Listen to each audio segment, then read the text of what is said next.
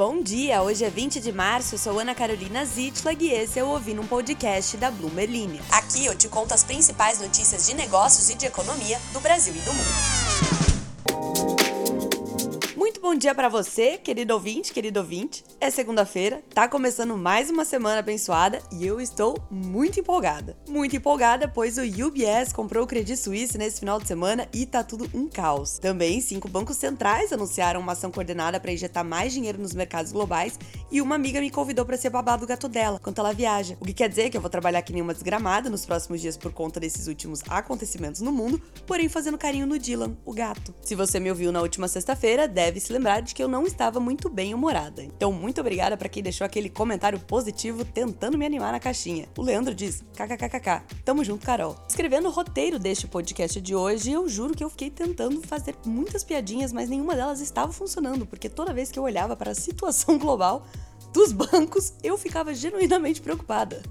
Porque, como você vai me ouvir falar aqui, algumas atitudes que foram tomadas aí ao longo do final de semana não aconteciam desde o início da pandemia e também desde a crise financeira de 2008. Então, assim, não consigo fazer piada com isso, gente. Juro que eu tentei.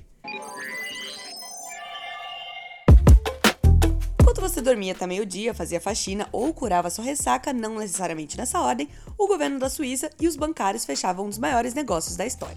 Credit Suisse, segundo o maior banco da Suíça, precisou ser vendido às pressas para o concorrente por 3,25 bilhões de dólares. Esses dois bancos, que estão entre os maiores do mundo, fecharam essa negociação frenética a tempo da abertura dos mercados asiáticos. A crise do Credit Suisse, que já se arrastava pelo menos há um ano, se agravou nos últimos dias com a quebra do Silicon Valley Bank e de mais dois bancos menores dos Estados Unidos. As ações do Banco Suíço caíram 24% na terça-feira para um patamar mínimo histórico, depois que o principal investidor no banco, o Saudi National Bank, descartou novas injeções de capital. Aquela coisa de resolver seus problemas sozinhos, o cofrinho secou, etc.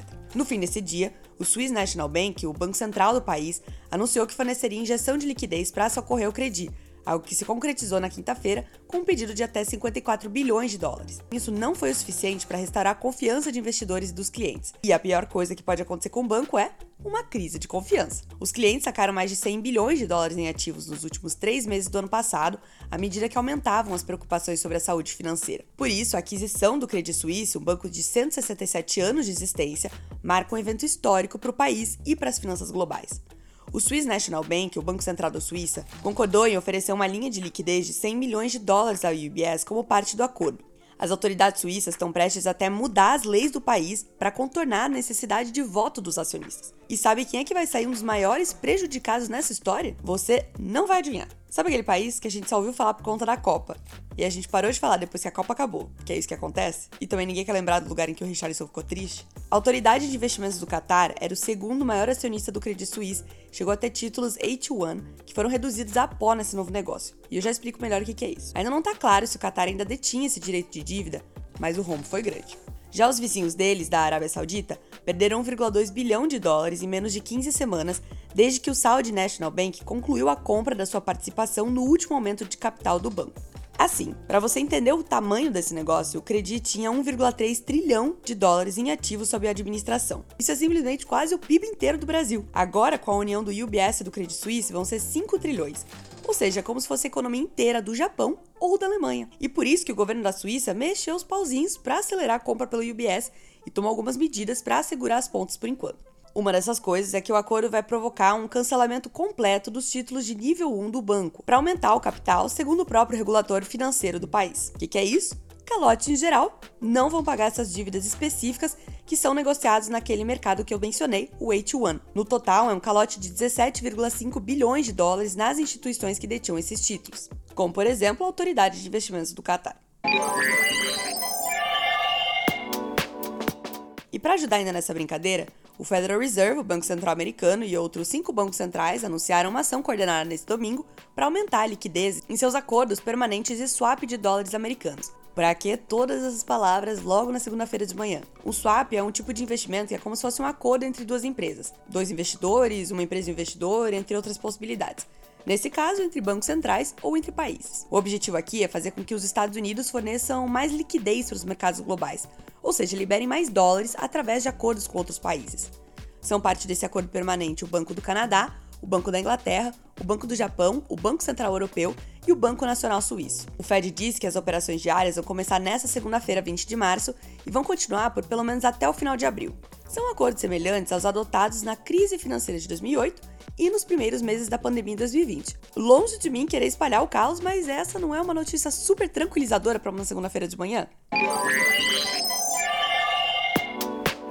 Que lembra daquela novela América da Globo? Com a Débora Seco e eu acho que era o Murilo Benício. Não tem absolutamente nada a ver com a próxima notícia, mas é que eu acho muito engraçado que existiu uma novela chamada América, e agora tá rolando a novela da Americanas, e aí toda santa vez, eu não tô brincando, toda santa vez que eu vou escrever alguma coisa sobre Americanas, começa na minha cabeça a versão Sou louco por Ti América da Ivete Sangalo. E é com essa trilha sonora na cabeça, e eu avisei que eu não tava engraçada hoje, que eu gostaria que você soubesse que chegou ao final o prazo para Americanas apresentar a primeira versão do plano de recuperação judicial. Não fica mais brasileiro do que isso, ter 60 dias e deixar para entregar o plano de recuperação no dia do estouro da boiada. Eu me identifico grandemente com isso. O plano deve indicar como vai ser feita a gestão dos passivos, a injeção de capital e a venda de ativos, mas o documento ainda pode ser alterado dependendo do andamento das conversas com os credores. Ou seja, é só uma primeira versão que eles precisam entregar. O trio de bilionários, formado por Jorge Paulo Leman, Marcel Teles e Carlos Alberto Sicupira, ainda estão negociando um acordo com os principais credores, que são alguns dos maiores bancos do país. Eles propuseram um aporte de 10 bilhões de reais na semana passada, segundo a Bloomberg News, mas os bancos credores só aceitam fechar um acordo na casa dos 12 bilhões. É aquela história de que os investidores de referência querem uma ajudinha aí dos credores para também assumir esta bronca, que é a novela Americanas. Realmente a situação não está para brincadeira, como deu para perceber aí neste podcast Top 10 piores piadas das últimas semanas. Deixa o seu comentário, a sua dúvida aqui na caixinha de perguntas do Spotify. Se inscreve aqui no podcast para ficar por dentro de todas as notícias. Uma boa segunda-feira e até amanhã.